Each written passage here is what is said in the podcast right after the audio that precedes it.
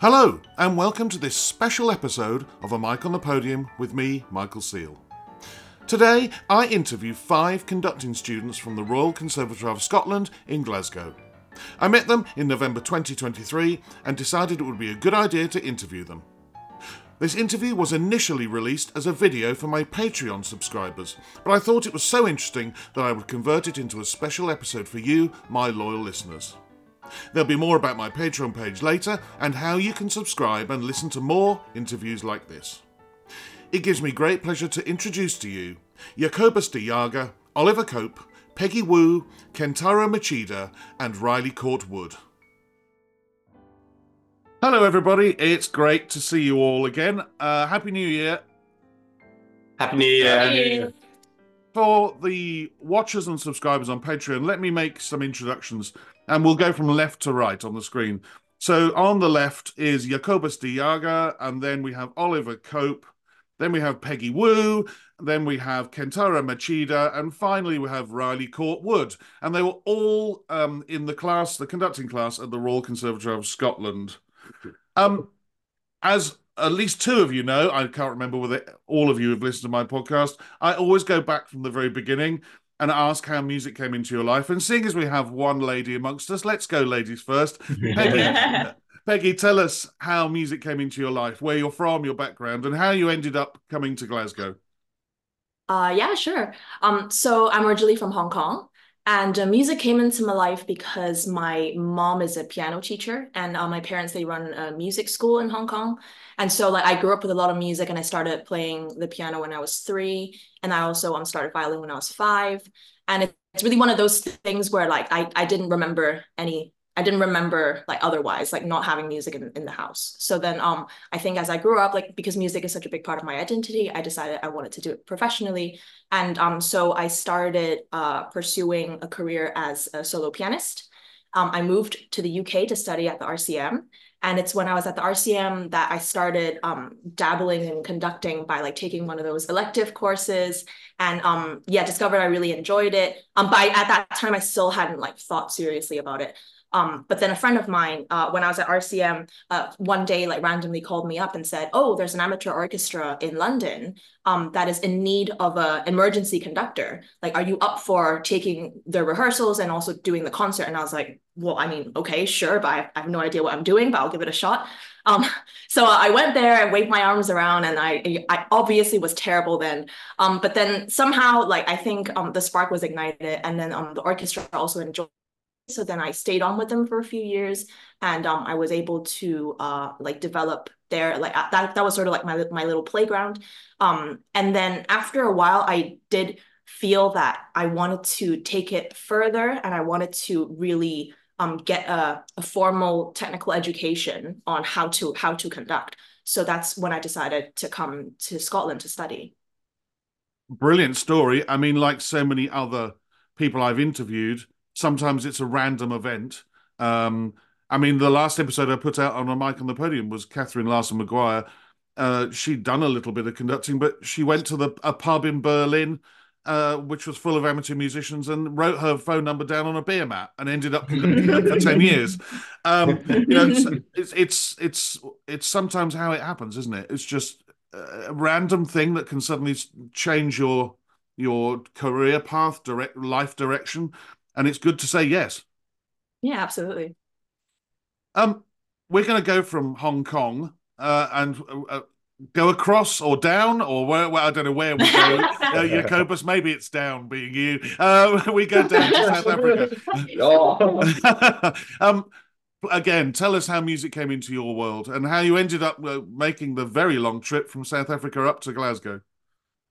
Uh, yes, of course. Um, so I mean, I'm I'm from South Africa originally. Um, I was born in Pretoria, and my grandmother, um, who's still alive, uh, she was a concert pianist, uh, two pianos mo mostly, and then also a, a great accompanist.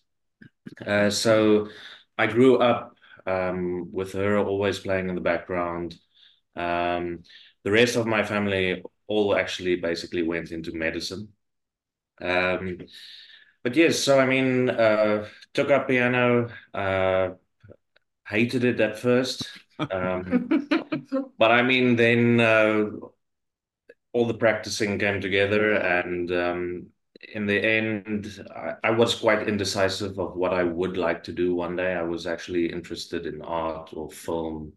Um, and then I decided to start with music um, at the Stellenbosch University. So I first went from Pretoria to Cape Town then. Um, there I studied my uh, bachelor's degree in piano and, and my master's degree in piano. Um, there I actually, uh, as a second instrument, I started conducting. And I met my uh, previous teacher, Daniel Boico, um, in Stellenbosch, who's actually an Israeli conductor uh, that studied with Ilya Musin in St. Petersburg. So then um, it all just worked out that way that I mean, I started with the Musin school. Uh, from there, I spent some time in St. Petersburg uh, studying with Alexander Pol- Polishchuk there. Um, and then since then, I've been applying and I uh, became interested in Scotland because of Martyn Brabbins and his association, of course, with Musin and that's how I found this beautiful city of Glasgow. um, I'm still getting used to the weather, though. Uh, it's not great conditions for making music, but I'm trying. I'm trying. Well, I, I, I do think it's a beautiful city, but uh, yeah, I can imagine it's a bit of a shock coming from South Africa to Glasgow, temperature-wise, if nothing else. yeah. yeah. Um, it, and, and Ilya Musin, his name will appear later in some some way. Um, uh, what's interesting is that I've been thinking about nothing but Musin since I was with you in in uh, December, uh, and I've probably started incorporating some of it. But we will come back to Mr. Musin. Um, but two pianists so far. Next, Ollie uh, are you another pianist? How did music come into your life? Uh, I do play piano. I'm trying to play more because apparently it's quite helpful with conducting. I've been told. Uh, so they say, yeah. but um, no, originally I was a harpist, and for the majority of the first part of my life, that was all I wanted to do. Um, and sort of got into conducting uh, by sort of making deals with amateur orchestras who would get me for free rather than paying a harpist, which can be quite expensive. The deal being that they let me do 15 minutes of a rehearsal and just, you know, have a go. Um, so I sort of got the bug from that. Um, and then went to a place apparently other conductors have been to called Cambridge. um, and yeah, there I did loads of conducting. And as anyone will tell you, there's endless opportunities um, with all sorts of different kind of orchestras and opera there. And so that's where I sort of really got the bug, I suppose. Um, and then COVID happened. Um, didn't know what to do, so became a teacher for a couple of years, um, which was great, um, and a lot of sort of year seven choir conducting. Um, but had slightly, I suppose, bigger ambitions for conducting specifically, as much as I enjoyed the teaching, um, which is how I ended up here. And yeah, like um, Jacobus said, the weather was not an attraction, but Martyn and all of the opportunities which are offered here certainly w- was an attraction. Um, and it's been very nice that we've sort of had a class who are on the whole very supportive of each other. we, we all seem to get along. Um, and so, yeah, so Peggy and I are just in the second year of that course now. The Cambridge route is one that's been well trodden on on Mic on the podium the question I have to ask, because I don't think I've interviewed another conductor who started out as a harpist, was the harp the first thing you ever wanted to play, um, or did you start like so many harpists I know on the piano and then graduate to harp? No, I actually started on the violin just because that's sort of you know normal. Um, I, I, agree. Then, what, what's a normal route that is? I'm with you. yeah. And then a teacher came in. Um, with a harp. And so and it just you know really even as a sort of eight year old or however old I was it really spoke to me. There was something about it I really liked. And you know actually uh, harp playing has informed a lot about the way I think about music and conducting.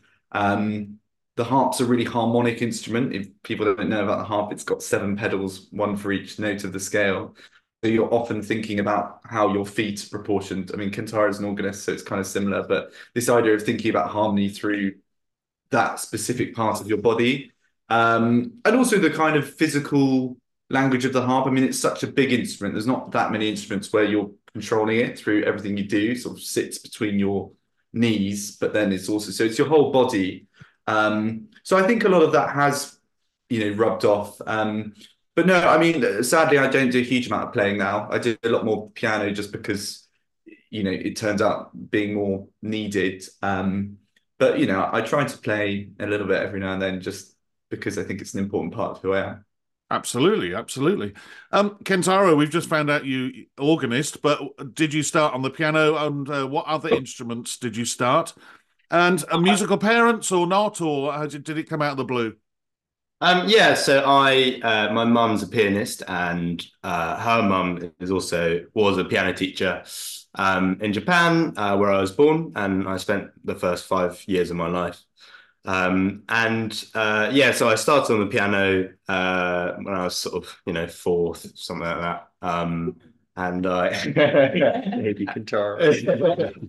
and um, so yeah, I started on the piano, uh, and my mum's been my piano teacher ever since. I've never had another piano teacher really, um, which somehow worked out. I, I don't know how, but it's it's worked out. Uh, and then I started playing the organ when I was sort of 14, 15. I remember there was um uh, yeah, there was a guy sort of three years above me at school who was also Japanese, played the organ. And I w- remember going around to his house and seeing him play the organ and thought, that's really cool. I want to do that. Um, so yeah, started the organ and then played the organ at school. Um, so it was quite a, um, well, a sort of Church of England religious school. So there was quite, there were quite a few opportunities to play the organ in services and stuff. Um, and that led me to to go sort of towards the uh, organ scholar path in uh, at Oxford, um, which I did. I went to Merton and did the organ scholarship there, which was obviously a, a sort of huge um, sort of step towards um, you know a forward step in my in my career, which was great. Um, but I first started conducting actually when I was well, I say conducting when I was sort of seventeen um, I sort of did this masterclass uh, actually with Peter Stark, uh, and it was a sort of masterclass, um, local masterclass, um, and it was re- really for beginner conductors, people who ha- really hadn't conducted before. And we did the part of the Carmen suite, the second Carmen suite. Obviously, I was terrible, um, but uh, out of the sort of the beginner conductors, um, I sort of got this sort of prize um, and uh, yeah, and I was like, oh, I might actually be good at this, as opposed to you know piano. Whereas I was all right, but I really wasn't you know great at all. Yeah. Um, and so uh, yeah, and so I th- then developed that through uni. Um, had a great teacher called Roland Melia, who uh, was also um, a Musin pupil. Uh, and throughout my time at uni, um, had him as a teacher and uh, conducted the Oxford University Sinfonietta amongst you know other groups as well, um, which was hugely educational. And then to Glasgow, really, I mean, as others have said, um, Martyn, um, I know being a, a, sort of great conductor, and you know, by chance also being a Musin um, sort of school of technique, um, that really worked out well. Um, and so that was the main attraction, and, and yeah, really love it here. It's an amazing city. Cool. Uh, so we've got it, about everything covered. We've had a Cambridge and an Oxford. Uh, is that right? um, uh, we've, had, I mean, uh, obviously you will, you've lived over here a long time, but you were born in Japan. We have Hong Kong, South Africa. I'm assuming UK. Um, for Ollie, Riley. Uh, I know you did a fist pump when we mentioned, or somebody mentioned starting the violin. So therefore, violinist? question mark. But how, how did music come into your world? Um, well, it, it, it, sort of dropped out of nowhere. I think I neither of my parents are, are musicians. I th- my mom's very musical, much more so than she'd ever admit. Um, because you know when I first started violin after years of begging my parents for lessons, whenever I would play something a little bit out of tune, she'd very sweetly say, "What doesn't sound quite right, darling." so see, that's very good training for whenever you're slightly out of tune, having somebody but um, uh, after a, a, long time of just being a total violin nerd and wearing out all my Oistrakh records, and um, I uh, I auditioned for Guildhall, um, and I I went there for for my undergrad. Um, but all leading up to that time when I when I when I went to Guildhall, I was quite heavily involved in East Sussex Youth Orchestra, which at that time was conducted by Colin Metters, who I know has been mentioned numerous times on on your podcast, Mike. Yes. And um and uh, I led that orchestra for about four years. And so I think in my second year we were on tour uh, through Slovakia doing uh, Dvorak Nine and uh, I mentioned to him that I'd been sort of curious about conducting and I, would loved working with him. He's a very inspiring person. And he said, Well, you know, why don't you have a go? And and he let me conduct the last movement of right. which I, I kind of knew from playing. And uh, afterwards, I, I hopped down. I said, Oh, thanks for that. You know, not thinking too much of it, but thinking it's a bit of fun. And he sort of took me to the side and looked at me quite seriously. And he said, Well, you should think about uh, getting serious about this. You know, that was that wasn't too bad. And uh, we started corresponding, and I went on a few of his master classes. And uh, I did the elective at Guildhall. And the thing that struck me was there were so many people that I felt were so much more gifted than I was at their instrument, but would seem to get up on the podium and nothing would work and they'd be so uncomfortable and they'd hate every minute. And I thought, well, if all these incredibly gifted instrumentalists find this so difficult and I find it, you know, hard, but, you know, I could be comfortable, maybe there's something to this. And so I conducted the big shout out to London Lawyers Orchestra. gave me my first big break and I uh, conducted them in a concert and finished Guildhall. I, I had a year of teaching violin around London and just gigging. And then I auditioned for uh, RNCM in Manchester and I went to do my master's there. Then COVID hit. Mm. Um, and that was about halfway through my second year. And I was just thinking, oh my God, I've got no idea what I'm going to do. I got a, a, a an email back for from the RCS because I had applied for their fellowship for that year. Uh, as uh, as a reserve, somebody dropped out, and then I was invited to audition. And on the same day, I got an email from an orchestra in Oman saying they were looking for a uh, chief conductor. And it's funny these little crossroads you have in life. And I just went for the Oman job because it was a job and it was in an exotic place, and I yeah uh, some experience. So I went for that and declined the RCS thing. So I conducted the uh, Muscat Philharmonic Orchestra in Oman for two years, which was a court orchestra. It right. must be the last one left in the world. Wow. and uh, and then I by this I got incredible experience and amazing stories working in a in a totally different culture. And uh, at the end of my two years there, I thought time to move on. And uh, I applied for the RCS fellowship, course, because of Martyn, who actually really got to know a little bit more by listening to your podcast. I think he's like episode two, or isn't he, or something? He's like early on. Yeah, he's in the he's in the first ten episodes. Yeah, something like that. Right. And um, and I and I came here and I auditioned and I got the gig. So that's me. oh, one question that I know that my uh, subscribers will want to ask because I have just mentioned, you know, South Africa, um, Singapore, Japan, Canadian accent, Riley. Uh, yeah, uh, uh but you, you, you, you know, you're in the East Sussex Youth Orchestra, so it's it's it's stuck with you from somewhere. What is it? Parents? Both my parents and my whole family are Canadian. My my parents are moved over here in the early '90s, and I just I started off when I first started speaking. I sounded well, actually, technically, I first sounded like Alan Bennett because I had a little audio cassette of him reading Winter the Willow. When I first started talking, it sounded like I was from Yorkshire. and then I sounded like the BBC. And then I think about eight or nine, I just started talking like my parents, and now I'm stuck. Yeah. Oh, well, that's brilliant. Uh, well, I had to ask. I mean, you know, checking on everybody's backgrounds.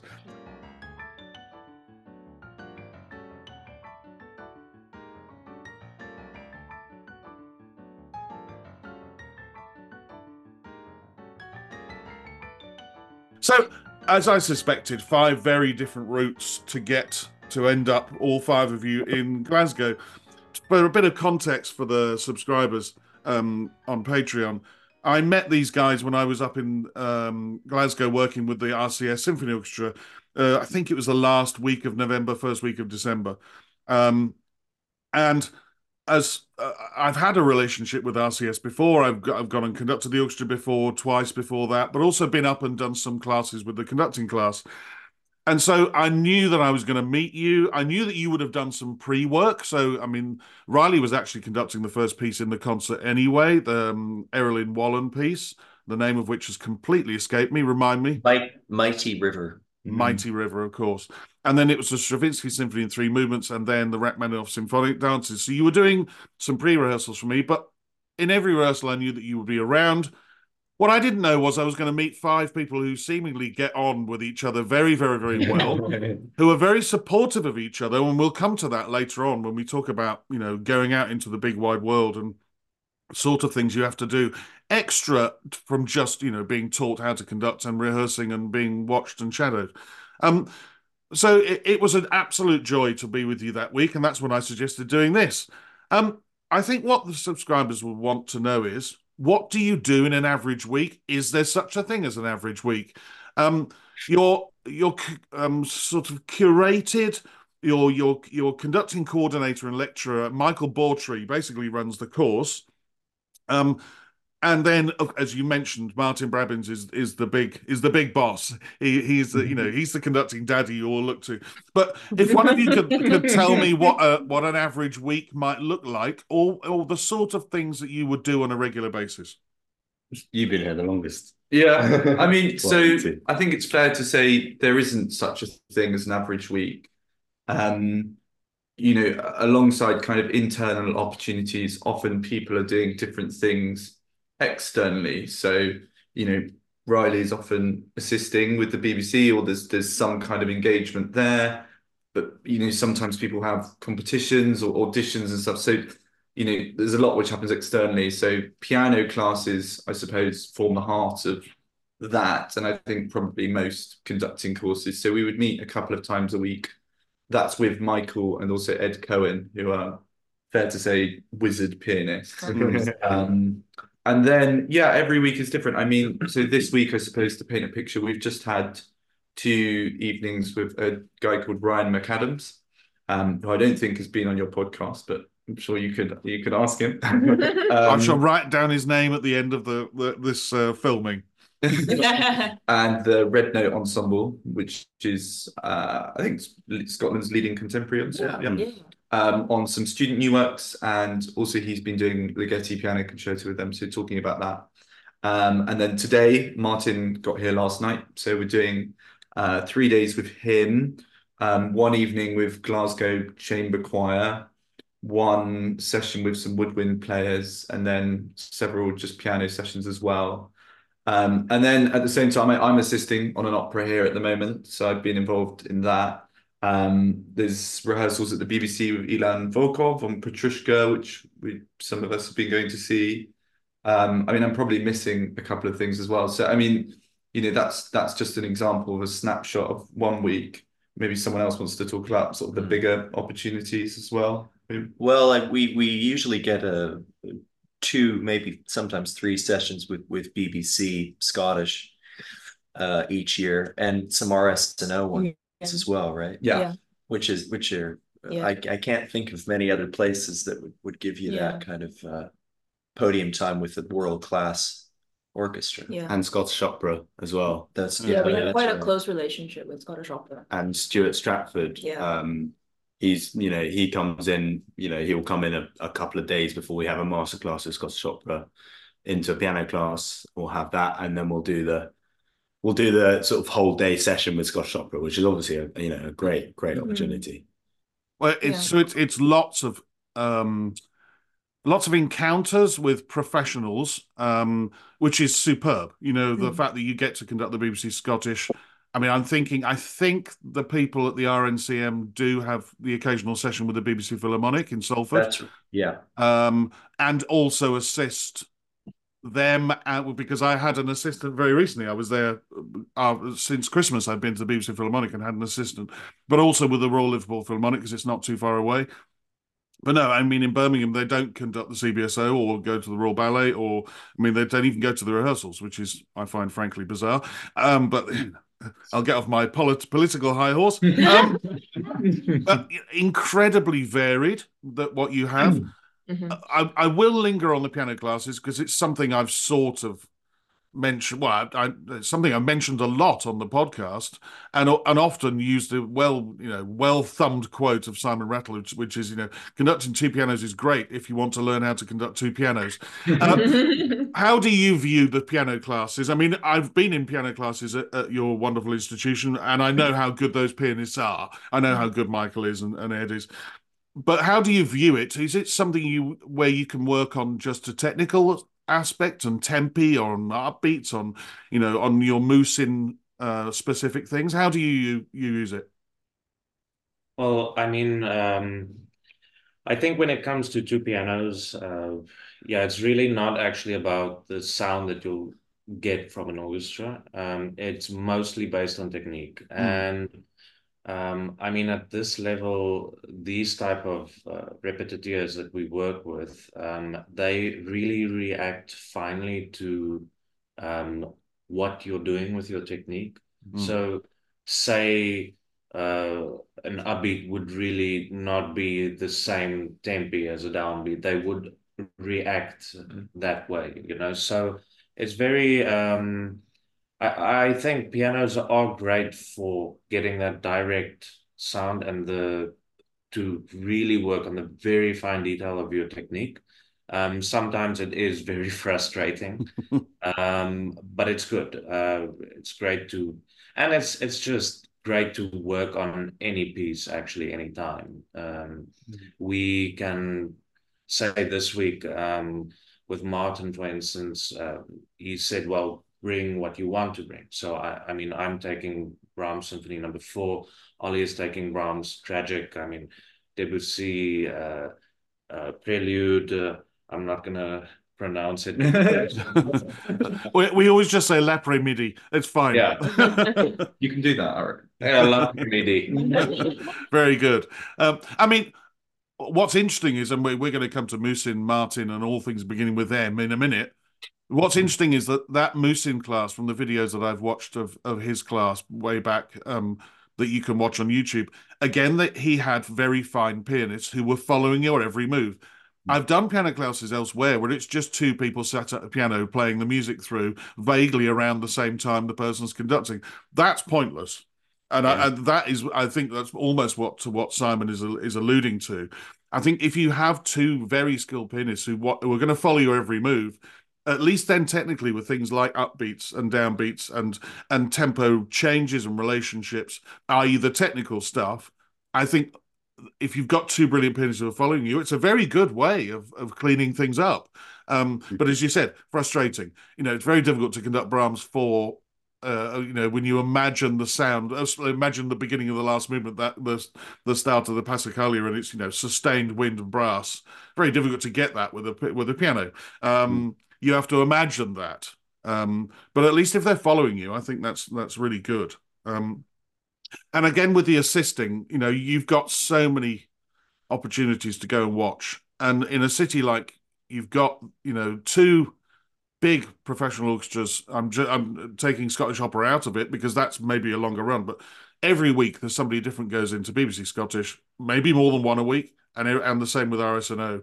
And you have free reign to just go and watch what you like. Is that correct? Yes. Yeah. Yeah, and the Scottish um, Chamber Orchestra as well. They're in Of Edinburgh. course, We yes. do- Yeah. you know, so Ryan Bancroft was here last term for Yep. for a week Yeah. doing Yep. Appalachian Spring with them. So he also came, Yeah. did a session with us, and then we went and watched him do it. So that's a nice different kind of music making, which is good to see as well. And also the pre-rehearsals that you did for me, conducting your own students. It's not easy, is it? not, your, not your own students, your own colleagues, your own peers. It's Yeah. not easy. Yeah. So I mean- that's that's something else that we also do um, sometimes. I mean, it's it's difficult, but we also organize lab orchestras, um, and that's mostly up to us. Uh, getting the players, deciding on repertoire, and um, then also working with our peers. Uh, that it's it's difficult, but it's fun in the end.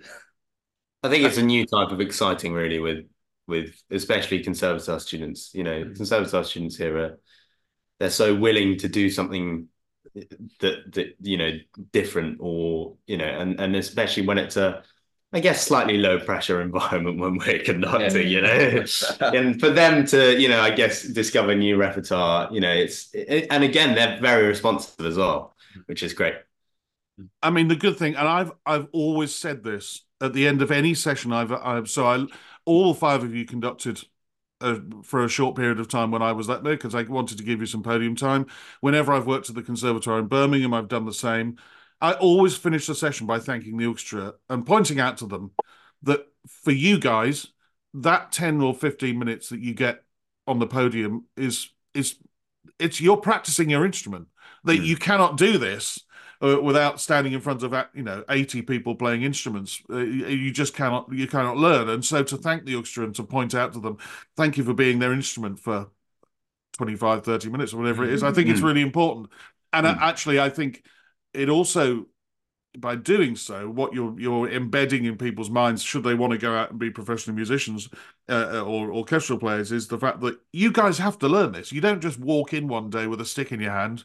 You actually have to learn how to do it, um, and so you need to practice with somebody. I think that's very important that they know that. Yeah. Mm.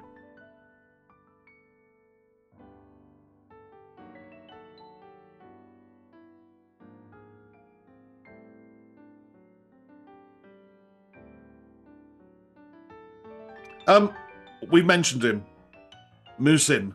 Uh, the reason why I started thinking about it a lot was I, it might have been one of the videos that Ollie or Kentaro or Riley took of me conducting the end of the first movement of Rachmaninoff's symphonic dances, which I yeah. posted on on social media. I happened to notice me doing an awful lot of this. Uh, of, of, circles uh, whilst I was conducting, thinking, "Where, where's that come from, Mike?" Because I don't remember ever conducting like that. I know that's one of the big Musin things, and hopefully one of you can elaborate on that a bit more.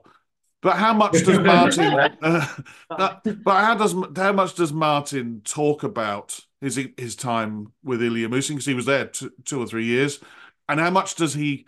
Is that the basis of what of the technique that he's he teaches you, or is it something that he relies on occasionally? How does it? How how much does Ilya Musin's whole thought process go into your studies?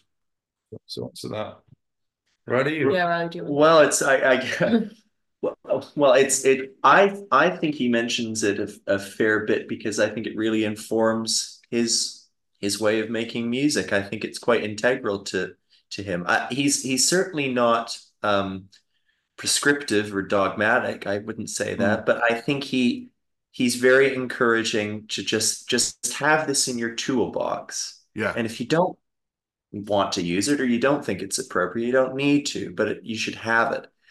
Um, I, I I was familiar with the technique a little bit because of through Colin and the George Hurst School. There are actually some links. I mean, Colin mm-hmm. went to to spend quite a fair bit of time with with Musin and uh, a way back. Um, and uh, certainly, you know, the, the, this figure of eight, and I, I did quite a few exercises with him that you can tell are derived from Musin.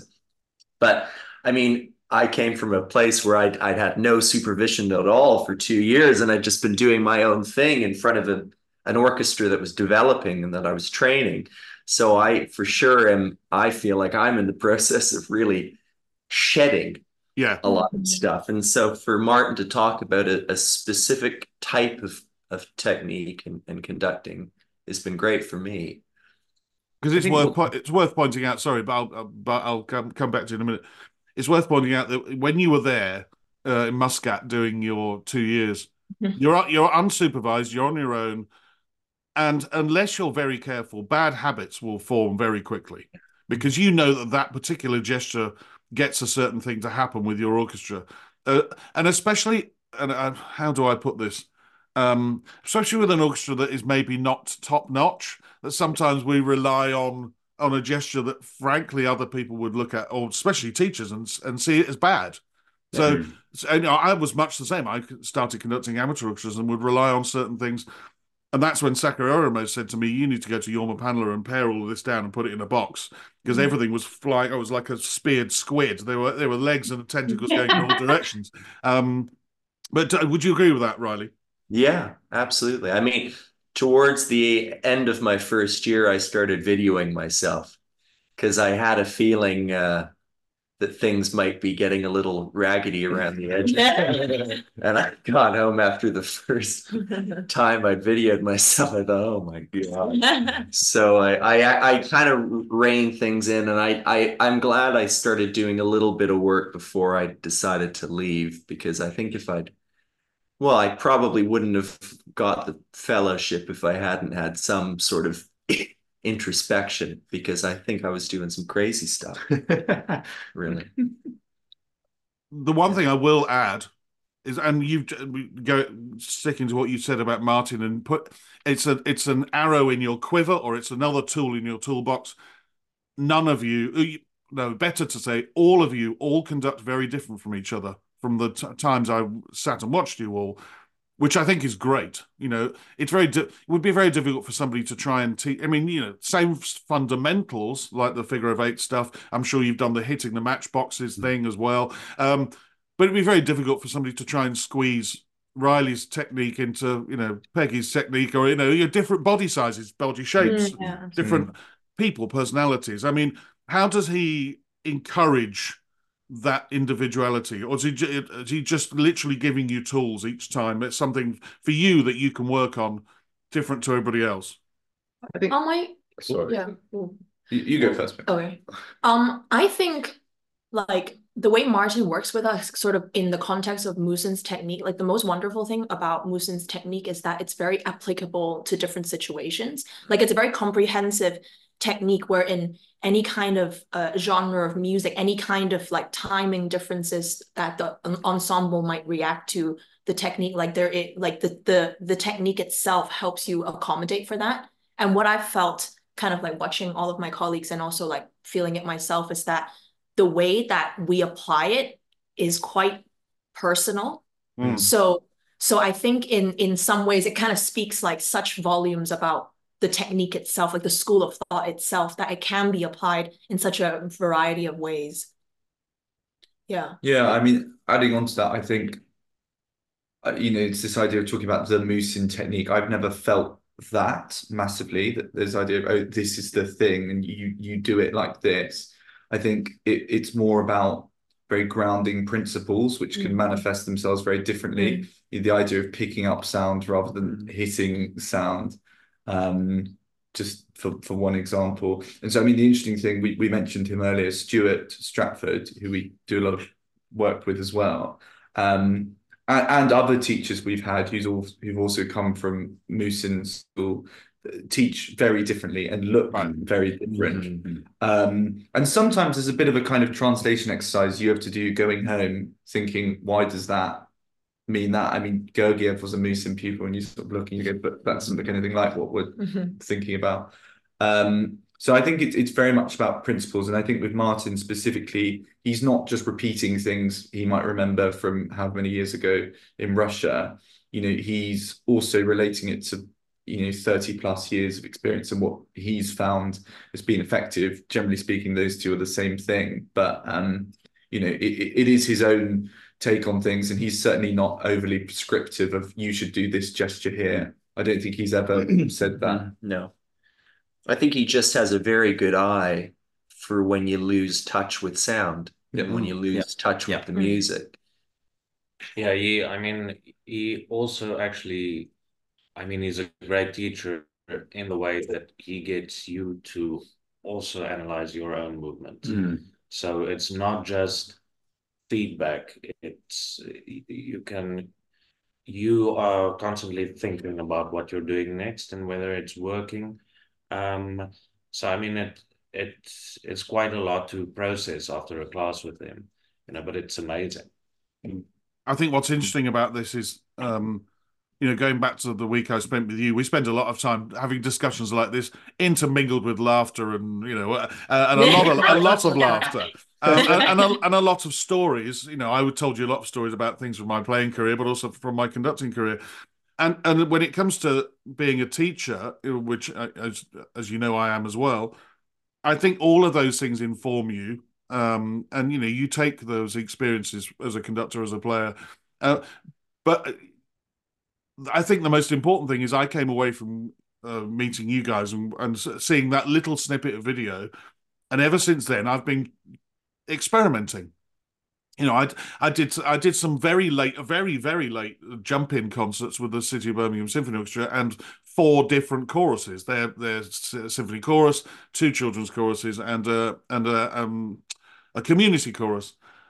And even in what in a Hark the Herald Angels Sing, I started just doing trying to you know hold and carry the sound, and I, I could actually get things to move better. I did some sessions recently with um, with the BBC Philharmonic, as I mentioned. And again, there were moments I thought, no, I need to carry the sound better here. But there were other moments when I went very Panula, uh, and and you know, and you just think, no, actually, that's now not working. And so, as Jacobus has just said, you're always, you should always be thinking about what you're doing. And I think that that seems to be the ethos. You know, how how is this impacting what's happening with the music? therefore, if I'm thinking like that, and you know, I, I am impacting it, but I, you know, it, it's all of that very interesting sort of byplay, isn't it, between what you're thinking, what you're doing, and how the music is coming back to you. And I think that's the important thing about conducting. It's not just a dance routine. Mm. I Martyn uh, actually the last time one of the last times he was he was here he had to I think Mark Elder got ill uh, and uh, it was with BBC SSO and they were doing Iberia and I think two two of the Shostakovich piano concertos, and they called him up on the day of the concert, and he, you know, he went in and he did his thing. It was a great concert, and and and he said that's technique. well, he'd never seen two of the pieces, yeah. and you know, he said, you know, the only thing that got me through that was the technique. Yeah. Mm. Mm. Yeah, it's a ground. It's a grounding. It's also thousands and thousands. Well, he's probably you know well into the thousands of concerts and recording sessions and experiences, and yeah. and, yeah. and yeah. knowing that he. Uh, I would imagine you know if if he looked at the score or did, he could look through it and think, yeah, I, I can conduct that. I mean, there are some people who, who can just. I watch Sakari Oramo sight conduct things. You think, how on earth are you doing this? You know, but but again, a, a clarity of technique and a clarity of you know, he, he just knew he could do that. He, he could do, you know, amazing upbeats and and be very good at reading a score very quickly. Um, mm. So, I mean, it sounds to me like the perfect mixture uh, of experiences from the two pianos through to Martyn, who's not complete, t- totally dogmatic about everything being like him. Very happy for you to fit it into your way and your world and your and your bodies. Um, oh, you're all at different stages of your course the big question for me and uh, did we really talk about it? We talked a bit about how much people get paid, and I was quite, I was brutally honest about, about fees, uh, and and told you that you know don't get don't get hung up on on BBC fees because they're not great, and you know there are other other parts of the world that are better that are better than than than others. But really, you're at this point now when you're you're in, as I've said, you're lucky. The five of you get on so well. You support each other but you're applying for competitions, which you know we can talk about. Um, you're looking at opportunities. You're, you know, soon you'll be out there trying to earn a crust like the rest of us. What are your worries, fears, hopes? Do Michael and Martyn ever talk to you about the professional development side of this? It's not just hands and arms, I'm assuming, and you know how to read a score. Going forwards, tell me about your thoughts about you know the next few years for all of you. Do you want to go first? I go first. Yeah, mm. we're second year as well. Yeah, yeah, because um, yeah. um, fears. Well, of course, there's that looming fear of not having anything to do after graduation, yeah. which I think Ollie and I both feel. Um, so I think we're both in a bit of a position now, um, nearing the end of our course, where we're sort of, you know, trying to manage that anxiety slightly, um trying to keep improving trying to for me personally i don't know about you but um like i'm just thinking about in the next six months how how i can like squeeze the most hmm. out of the remaining time that i have here so i'm like the most equipped i can be when i step out of the institution um and then i think for me like specific to being a woman conductor i think I I do have a big fear about um of course I know like nowadays like there there is so many there are so many opportunities for women and like there's so much access for women but um the fear for me personally is sometimes being put in a position to do something because of that mm. and that I might not necessarily actually be ready to do it to mm. be to be qualified like knowing that perhaps I've been put in that position because of being a woman and perhaps I'm not actually qualified enough to do a good job. So I think like that's like personally a big fear of mine. And I, I mean, I've obviously like talked to Martyn about this. And I think the advice that he's given me is just, you know, whatever I'm, whatever I'm given, like whatever I have the privilege of doing, just basically try and do it to the best of my ability, even though perhaps I think the best of my ability isn't actually qualifying for the situation. But um, yeah, I think it is something that is that that I'm thinking about. So I, I you bring up a very interesting point because uh, I, I it's it's a, a hot topic um, about um, conductors of color and also about female conductors and orchestras rightly wanting to be more diverse. I do, however, think, and I think you're right to think it. I think sometimes uh, young female conductors and young conductors of color have been put in situations where that they they may be underqualified or not quite ready yet, or and that's only been because of the orchestra wanting to be diverse. Um, and you know, do we ever think about about it from your point of view? You know, the fact that you know you're well aware of this situation, um, uh, but it, it, it's no different from any of us. That any of the six of us, you know, I've been offered things, and I've to, and not because I'm not ready. I just don't think I, I had the time to do it. And sometimes you have to learn the right time to say no. But in, in the in the main, I'm like you. I mean, I'm I'm 53. I, am most more than likely going to say yes to anything that comes my way. um, but I think you're right. I think sometimes people have been put in situations where, where they shouldn't be. Um, and that's you know, and it's good that you're thinking that. But I think Martyn's right. You know, you you go for you go for it 100%. You're well, you've got the skills, you're well prepared enough. Um, do it to the best of your ability, um, regardless of, you know, what make or model you are. It doesn't it doesn't really matter. Um, you know, just do the best you can. I, I mean, think... go on, go on, Ollie. So I was just going to say, I think sort of something I learned a lot from Martyn actually was that being anxious about this and about career is such a waste of time. Yeah. And when I, I remember when I arrived, I was saying to Martyn, you know, Martyn, I don't know what I'm going to do in two years. I'm really worried. How will I be able to eat? You know, afford rent. You know, and he went, it's ridiculous. It's in two years' time.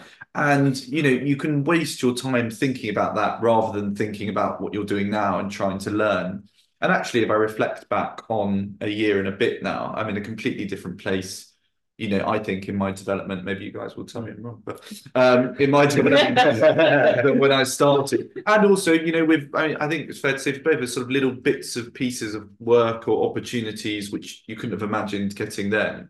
And so, actually, by just focusing on what you're doing, which is what Martyn's always said, rather than worrying about the future, things happen naturally and if they don't i'll work in a bank or something i think that's the funny thing about opportunities is that every time something good has come along in my life it's been a total surprise mm. yes. i've not seen it coming you can't yeah. predict it mm-hmm. and i don't think the anxiety having spoken to people a little bit further along this sort of journey i don't think the anxiety goes away no you it know, doesn't like in any sort of profession, you're always looking to the next thing, and you can get obsessed with thinking, "Oh yeah, sure, I've done that gig, but I want to be a chief conductor." You know, and if you start thinking that way, you stop thinking about the things which matter, you know, music, etc. Absolutely true. I mean, you know, you don't stop obsess- obsessing about you know the diary. It, of course you don't, and it, the pressure only adds even more when you've got mortgages to pay and car loans to pay and all that sort of stuff. It doesn't it doesn't get any easier. It just becomes different. Um, and you know the and and your career morphs into what it morphs into. You know, I I started out conducting certain things in, with certain people, and then ended up conducting other repertoire with other people. And you know, currently, I've, you know, there are two institu- institutions, organisations that I've been working with a lot who seem to be sort of paring down what I'm doing. But it, but I'm also working more with other people, you know. So uh, it, your career morphs and and and I think Martyn's right. Don't stress about it too much because if you do, it it'll impact on the doing of the job when you're doing it. Everything Mm. becomes way too important then. And you should, and you stop thinking about just making music and doing the best job as a conductor. If you, or, or, or all the other peripheral things are, are bothering you.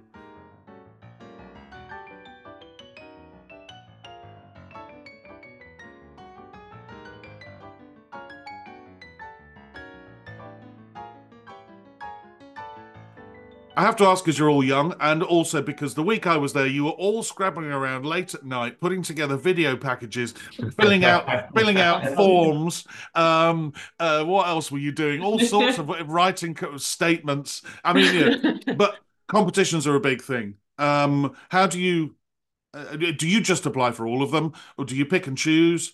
Um, and you know, given your age, and therefore the top age is normally thirty-five.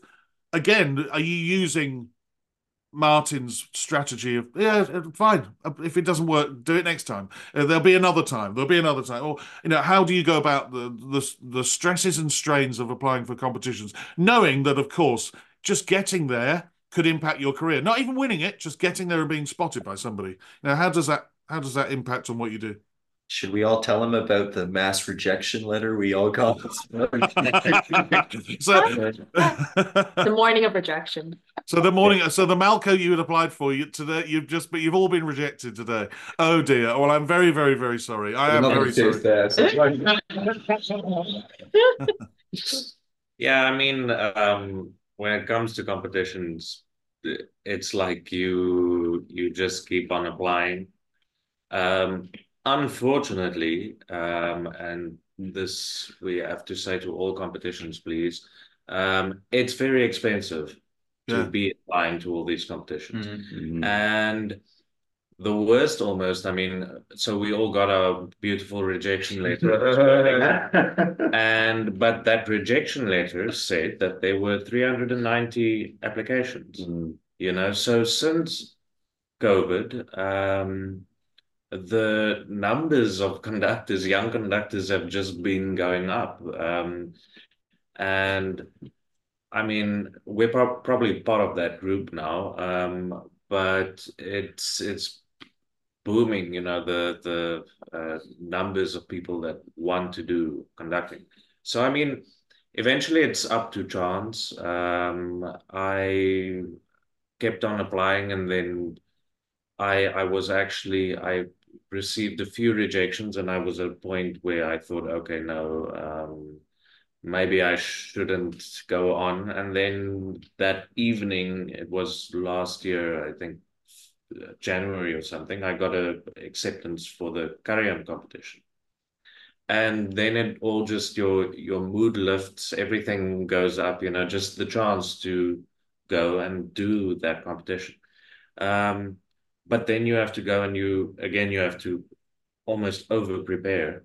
Um, so I mean competitions are it's it's a real part of this process, but it's also not everything. Um, and I mean age is also a problem. I mean, one has to, I mean, I'm starting to think like now I've received a rejection from Malko. I'm 27 now. Okay, when will I be able to apply again? Maybe. Uh, so you're always thinking of all these things. Um, it is stressful, but at the moment we're just applying and applying. That's that, that's half of the time that we spend, you know. Um, but I'm al always sending in one minute before the deadline. I remember that. Yeah. Yeah, yeah. So uh, maybe I cause the stress a bit. That's a crazy idea. I, I will dig on one point there, because I find it fascinating. Because main mainly um, my head was where it was at when COVID hit.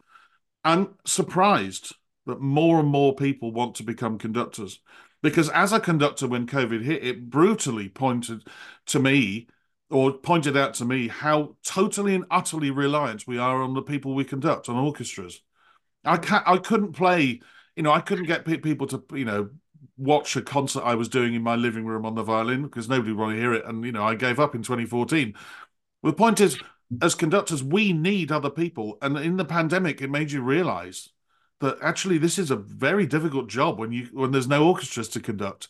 So to come out of COVID and for more people to go, hey, I want to conduct orchestras seems strange to me, but maybe maybe that's because I was where I was at in COVID. You know, I ended up thinking, well, what on earth can I do?